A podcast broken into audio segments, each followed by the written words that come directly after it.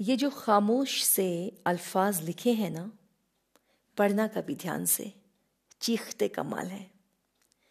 हमारे शब्दों में एक बहुत पावरफुल इफ़ेक्ट होता है। इनका अपना एक वज़न होता है। हमें ये तो पता ही है कि बिना शब्दों के अपने को एक्सप्रेस कर पाना कितना मुश्किल है। लेकिन क्या अभिव्यक्तियों के लिए किसी भी शब्द को चुन लेना समझदारी है? शब्दों के इसी जाल से तो क्यों ना कुछ बेहतर शब्द निकाल लिए जाएँ?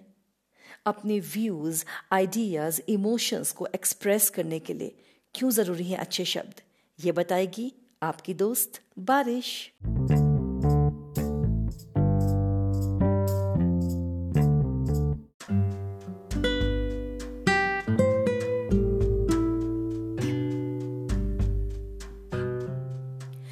देखिए, ज़िंदगी ही बदल जाएगी अगर आपने बिना किसी को हर्ट किए, बिना उनकी इंसल्ट किए, अपने को एक्सप्रेस करना सीख लिया।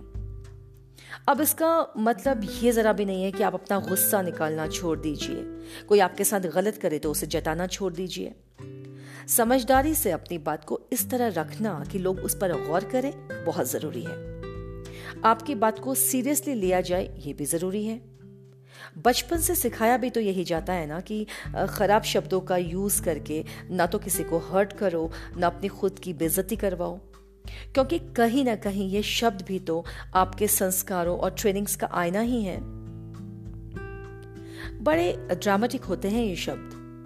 अपनी ऑडियंस पर एक गहरा इंप्रेशन छोड़ते हैं।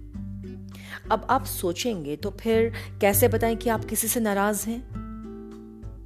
अरे, टोन भी तो एक चीज़ होती है ना, ये सब ज़ाहिर करने के लिए।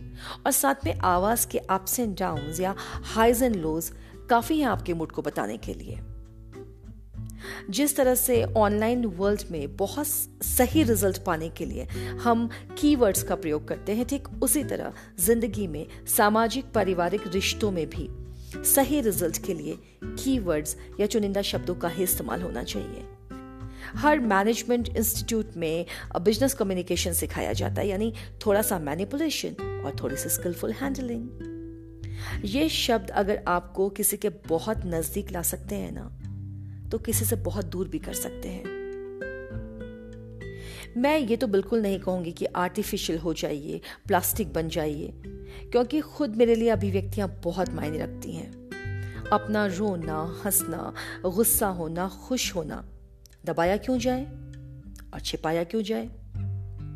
लेकिन आ, क्योंकि हम सोशल क्रीचर्स हैं तो सोसाइटी में ग्रेसफुली मूव करने के लिए आगे बढ़ने के लिए म्यूचुअल रिस्पेक्ट बहुत ज़रूरी है।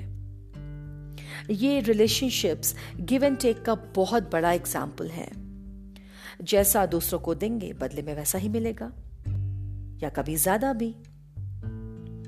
आपके शब्द कभी आराम देते हैं, कभी ज्ञान, कभी किसी में आशा की किरण जगाते हैं या कभी रिश्तों में विश्वास। एक पते की बात बताऊँ, साइलेंस का भी अपना एक मतलब है। बड़ी जादुई हुआ करती है ये। आपके शब्द किसी को हर्ट करें, उससे पहले अपनी खामोशी को अपना आवरण बना लीजिए।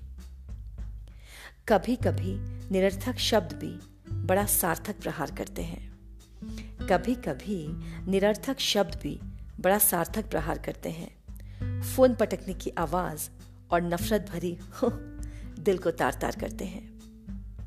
आपके शब्द किसी के कान में रस घोल दें यह कहना तो बड़ा अजीब होगा, लेकिन शब्द दिमाग में असर करें और दिल में शोर, ये ज़रूरी है।